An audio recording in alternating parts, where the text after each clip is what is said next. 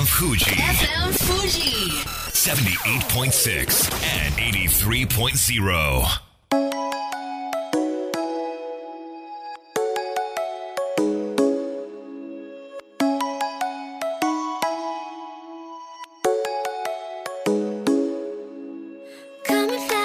月曜夜のひとときいかがお過ごしでしょうか？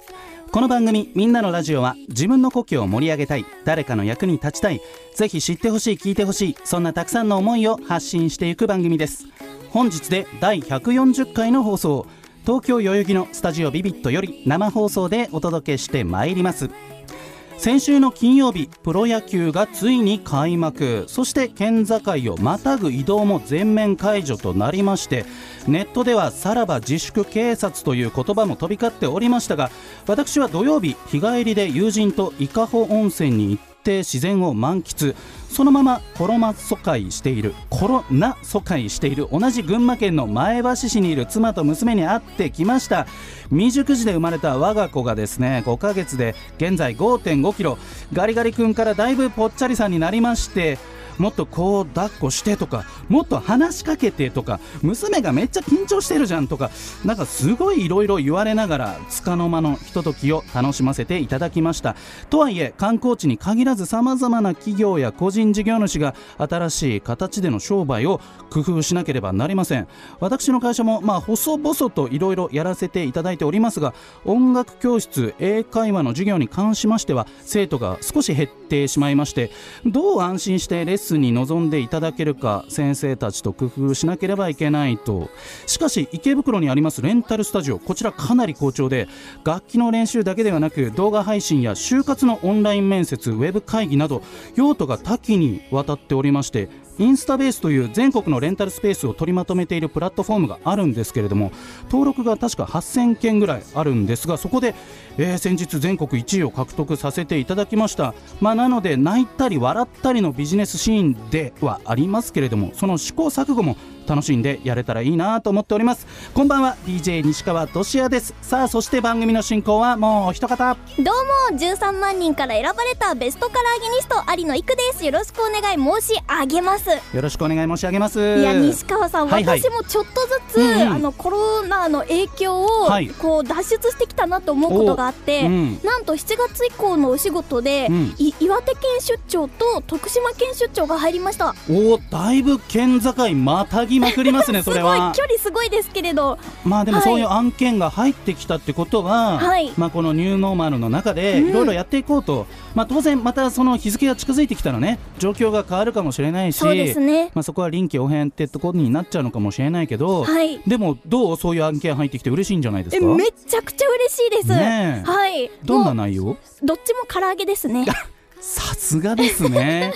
でも唐揚げでそう岩手、はい、えあとどこだっけ？徳島。徳島に来てほしいと、はい、そうなんだすごいね。僕ね徳島は FM 徳島と仕事してますよ。えそうなんですか？そうそうそう。もう2年ぐらい仕事をさせていただいてますのでね、はい、縁はあります。おおあ逆になんかそっちでもつながれたらいいななんて思いましたけれども、はいまあぜひねいくちゃんの活躍も楽しみながら、うん、この、えー、ラジオ聞いてくれている商売をされている、えー、皆さんのね、はい、なんかなんかこう売り上げとかそういったことが少しずつ盛り上がってきてくれたらいいななんて思います、うんうんそす。ね、それでは本日もみんなのラジオ元気よくスタートです。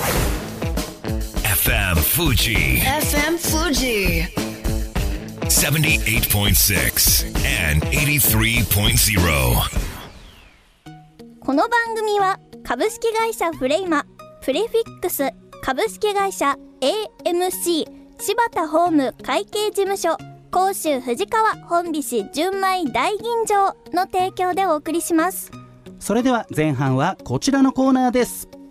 街行く藤川のコーナーさあ深澤亮さんです。よろしくお願いします。よろしくお願いします。では自己紹介そしてプロジェクトの紹介をお願いいたします、はい、ブランド作りをサポートする仕事をしております深澤と言います。よろしくお願いします。えあと地元の山梨県富士川町で、はい、えー、地域活性プロジェクトの町行く富士川プロジェクトを主催しております、うん、えー、金曜日から、はい、県外移動可能となりました、はい、心境としてはいかがでしょうか？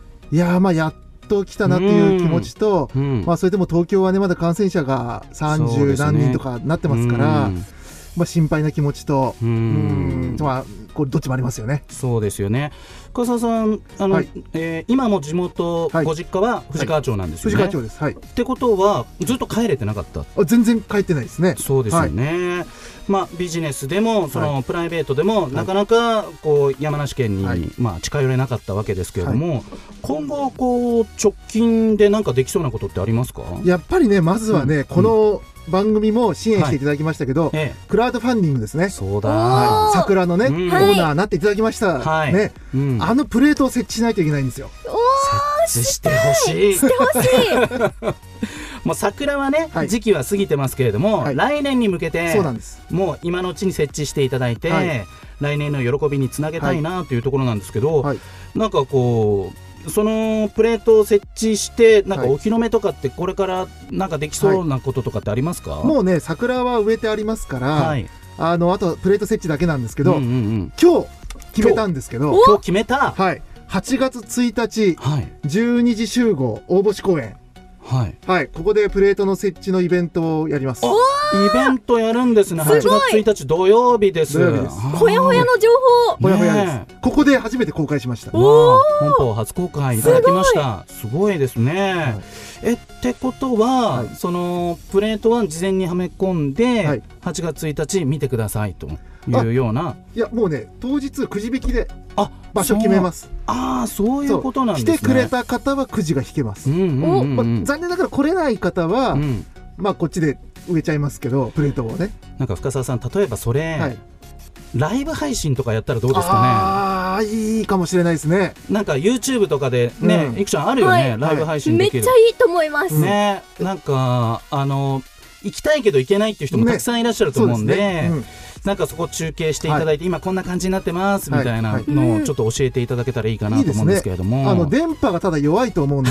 そうですよね。ちょっと多分カクカクすると思うんですけど、はいはいはい。もう多少のカクカクはそれも良き。強要してね、もう ADSL かぐらいの感じ まあそれもね、はいあのまだ 頑張ってい。ただいてというところなんですが、まあ8月1日まずそういったイベントが立ち上がって、はい。まあ臨機応変に対応していくことになると思うんですけれども、はい。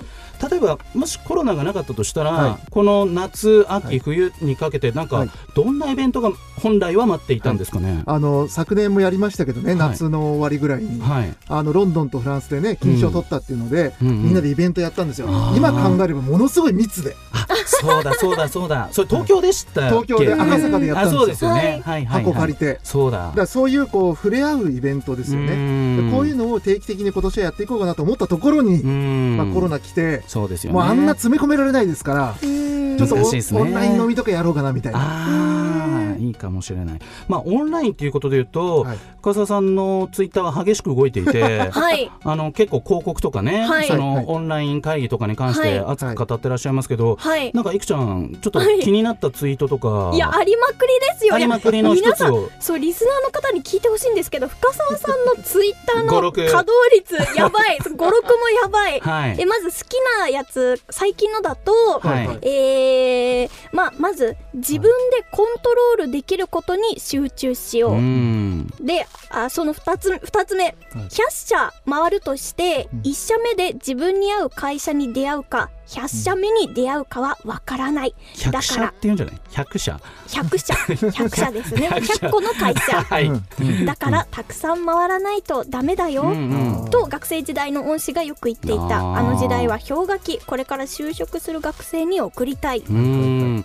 これさ今も氷河期になりそうだよね就活生は、あもう話それますけどもう氷河期になりますこれ。なりますよなりますなりねまい。まあ我々どうだろう深さんも入,、はい。入るんですかね、レはい。ロスジェネロストジェネレーション世代なんですけど僕なんかは、はい入ってます入ってます。めっちゃ就職氷河期世代ですが、はいうん。今の学生もはい。その状態になりつつありますよね。ね氷河期ってね不思議なもんで、はい、入ってる途中って分かんないらしいですよ。確かに僕も当時学生の時は分からなかった。でデータ見て、あ氷河期だなって言って、うん。周りがみんな氷河期になっていくっていうね。バブルもそうなんですよね。そうそうそうそういつ弾けたか後になって分かわったみたいなねよ。感じなんで。まあ、結構航空会社に行きたいとか、ななんだろうその夢を追っかけてね、、はいろいろ準備してた方とかね、はい。今大変な思いされてると思うんですけど、はいまあ、ちょっとまあ話それたままですがなんかちょっと深澤さん的にこうアドバイスするとしたら、はい、そういう学生にどういうメッセージを送りますか？やっぱりあの一つはあの、うん、好きな仕事をするっていうのも大事で僕はそういう好きな仕事が幸運にもできた、うん、あ人間なんですけど、うん、あのでもねほとんどの人はそれできないんですよ。だからね好きになる力をつけてほしいですね、はい、好きになる力、好きになったら強いんで。ですよね、じゃあもう唐揚げベスト唐揚げニストの有野由さんからもちょっと学生さんにメッセージをいただけますか、はい、好きなことで生きていこう。ほぼ同じか。受け売り。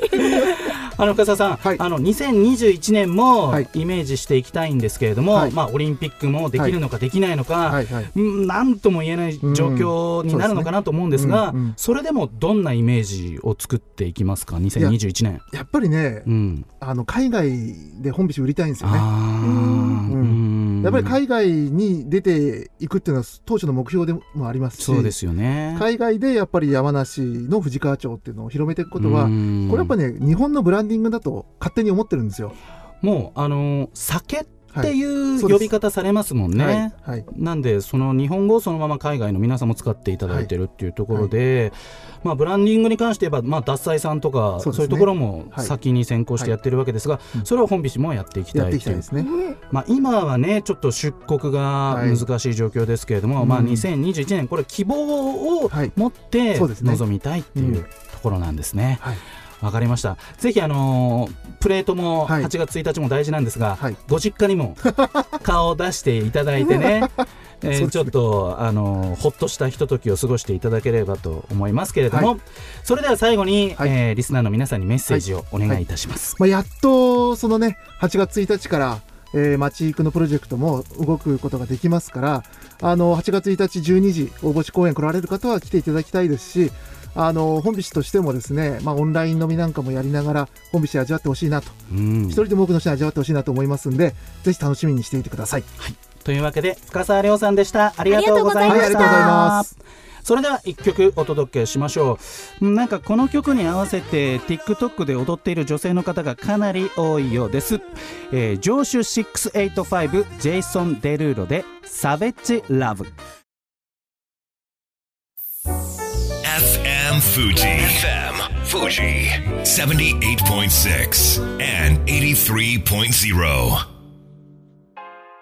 さあみんなのラジオ改めまして私西川俊也と有野育でお届けしておりますここからはこちらのコーナーです三上明子の薬と健康知っているようで全く知らない薬と健康の話を各分野の専門家がナビゲーターを務める総合情報サイトオールアバートで薬の分野を担当する三上明子さんがお届けします。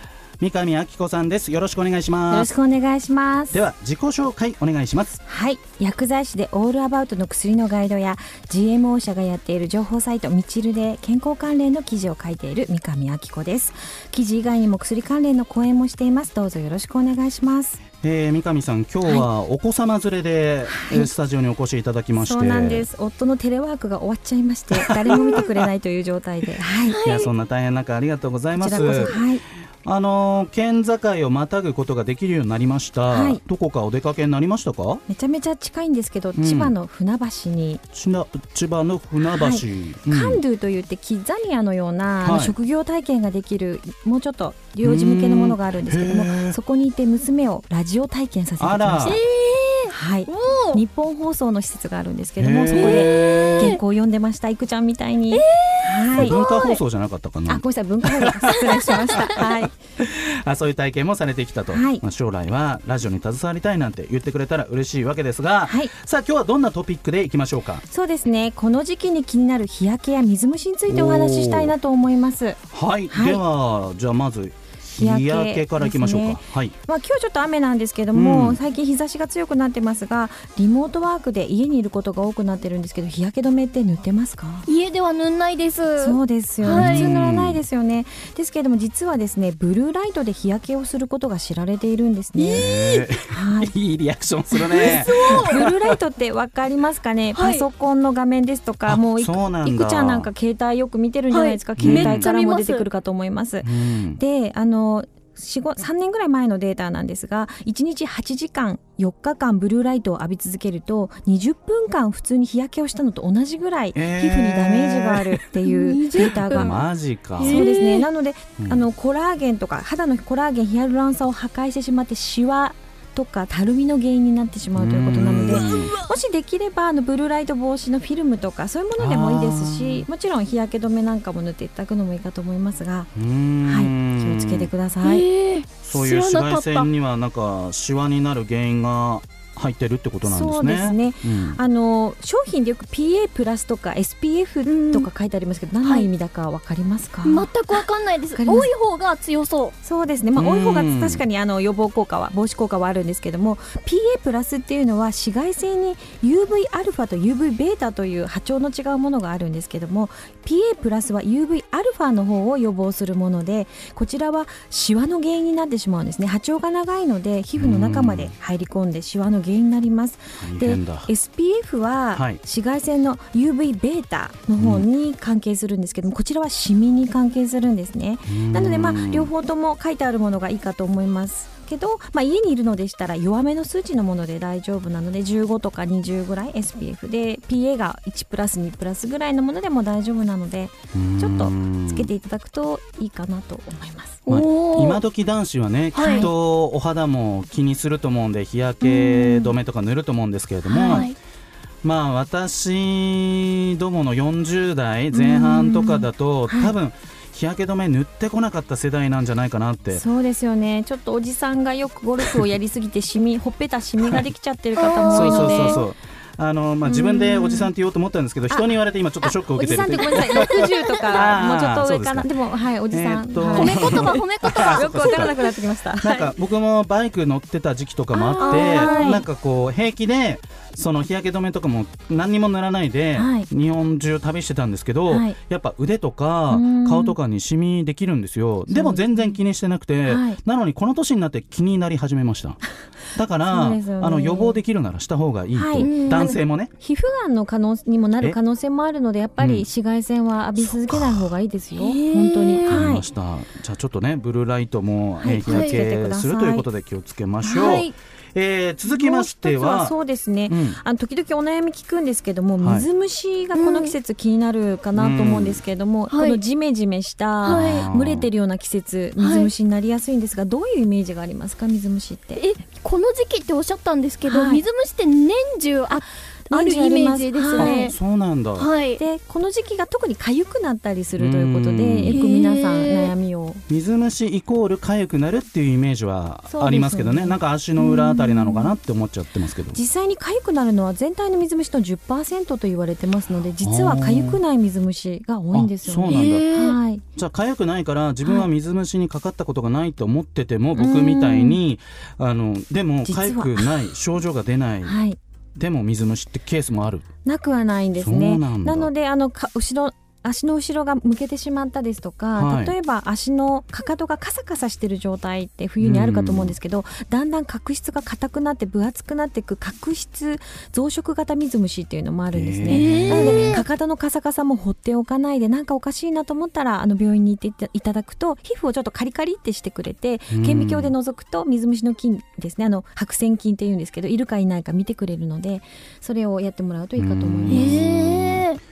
なんかその、うん、痒くならないなら特に問題ないんじゃないかって思っちゃってたんですけどそうですよね。これほっとくとよくない、うん、どんどん広がってしまったりですとかご家族に、まあ、娘さんとかでもそうですけどご家族に移してしまう可能性もあるのでやはり直していただきたいなと思います。で案外知られてないのが爪にも水虫ってなる爪水虫っていうのがあるんですけどもちょっと爪が分厚いなとか色が変だなっていう時もやはり一回病院に行っていただきたいなと思います。一度私も行ったらですねあのカリカリしてもらって見てもらったんですが、まあ、ラッキーなことにいなかったんですけどパンプスでこう小指が圧迫されて黒くなってしまったので、まあ、ちょっとあんまり圧迫しないものを履いてくださいと言われましたがそういうことでも色が変わる可能性もあります。ね、はい、水虫は人に移す可能性がある。はい。また逆に言うと映らないようにするっていうのも大事ですね。にプールとかちょっと気になる。確か一応に確かに。24時間ルールというわけでもないんですけどルールがあって24時間以内にこう落としていただくと角質の中に水虫菌が入りにくくなるので、あのバスマットとかこのバスマットちょっともしかしたら危ないなと思ったら家に帰って24時間以内にあの足の裏を洗い流してもらう、まあ、まあ体もそうですけど洗い流してもらうのが水虫の予防にもなります。うん。へえまあいくちゃんねちょっと気をつけていただいて、いやままさかも重症みたいな感じじゃないですか。いやいやいや まあみんな気をつけようってことだね。特にここのスの時期はねリッパももしかしているかもしれない。そうそう。いやだからねなんか気にされる方は、うん。宿泊施設でもこうはい。使い捨てのスリッパを好まれる方もいらっしゃいますよね、はい。こう常設のではなくて、ね。まあだからまあいずれにせよ気をつけようっていうこあととで24時間以内に洗い流すということで。はい、あと水虫って名前だとうわなんかやだみたいな雰囲気なんですけど、でも別にそれはもう病気と割り切ってちゃんと病院行って治すっていうのが大事ですね。そうですね。あのリピーターがとても多いので、うん。あの薬の付け方もとても大事です。で治らない治らないという方はあの水虫の薬がちゃんと使えてない方が多いので水虫は水虫と普通の健康なところの間に水虫菌がよくいるっていうふうに言われてますのであの患部よりちょっと広めに薬を塗ってあげてしかも1ヶ月ぐらいは必ずつけましょうということでお願いしたいと思います。はいわかりました、はい。三上明子さんでした、はい。ありがとうございました。たさあいくちゃん今日ではい。2018年10月からこの番組のミキサーを担当してくれたはい。宮本さんがはい。卒業します、いくちゃんからはい。一言お願いします。宮本さん 次のステージも頑張れよ。最後カラッといきました。あげぽよ。それではまた来週。素敵な1週間を。また来週。この番組は一般社団法人 AB ラボ株式会社サムシングファンアクセラス株式会社。今日より明日あなたの未来に寄り添うサロン心もみの提供でお送りしました。思い出に涙流した。健やかなる時も心やめる時も励ましてくれたしいつだって味方でいてくれた。勘違いした僕はな状況に甘えいつまでもこんな時が続くものだと過信して全力で君を愛さなかった。大事なものを失って初めて気づかされた自分の愚かさ取り戻すことのできない過去にただ怯えている。この現実の全てを全てを全てを全ては全てを全て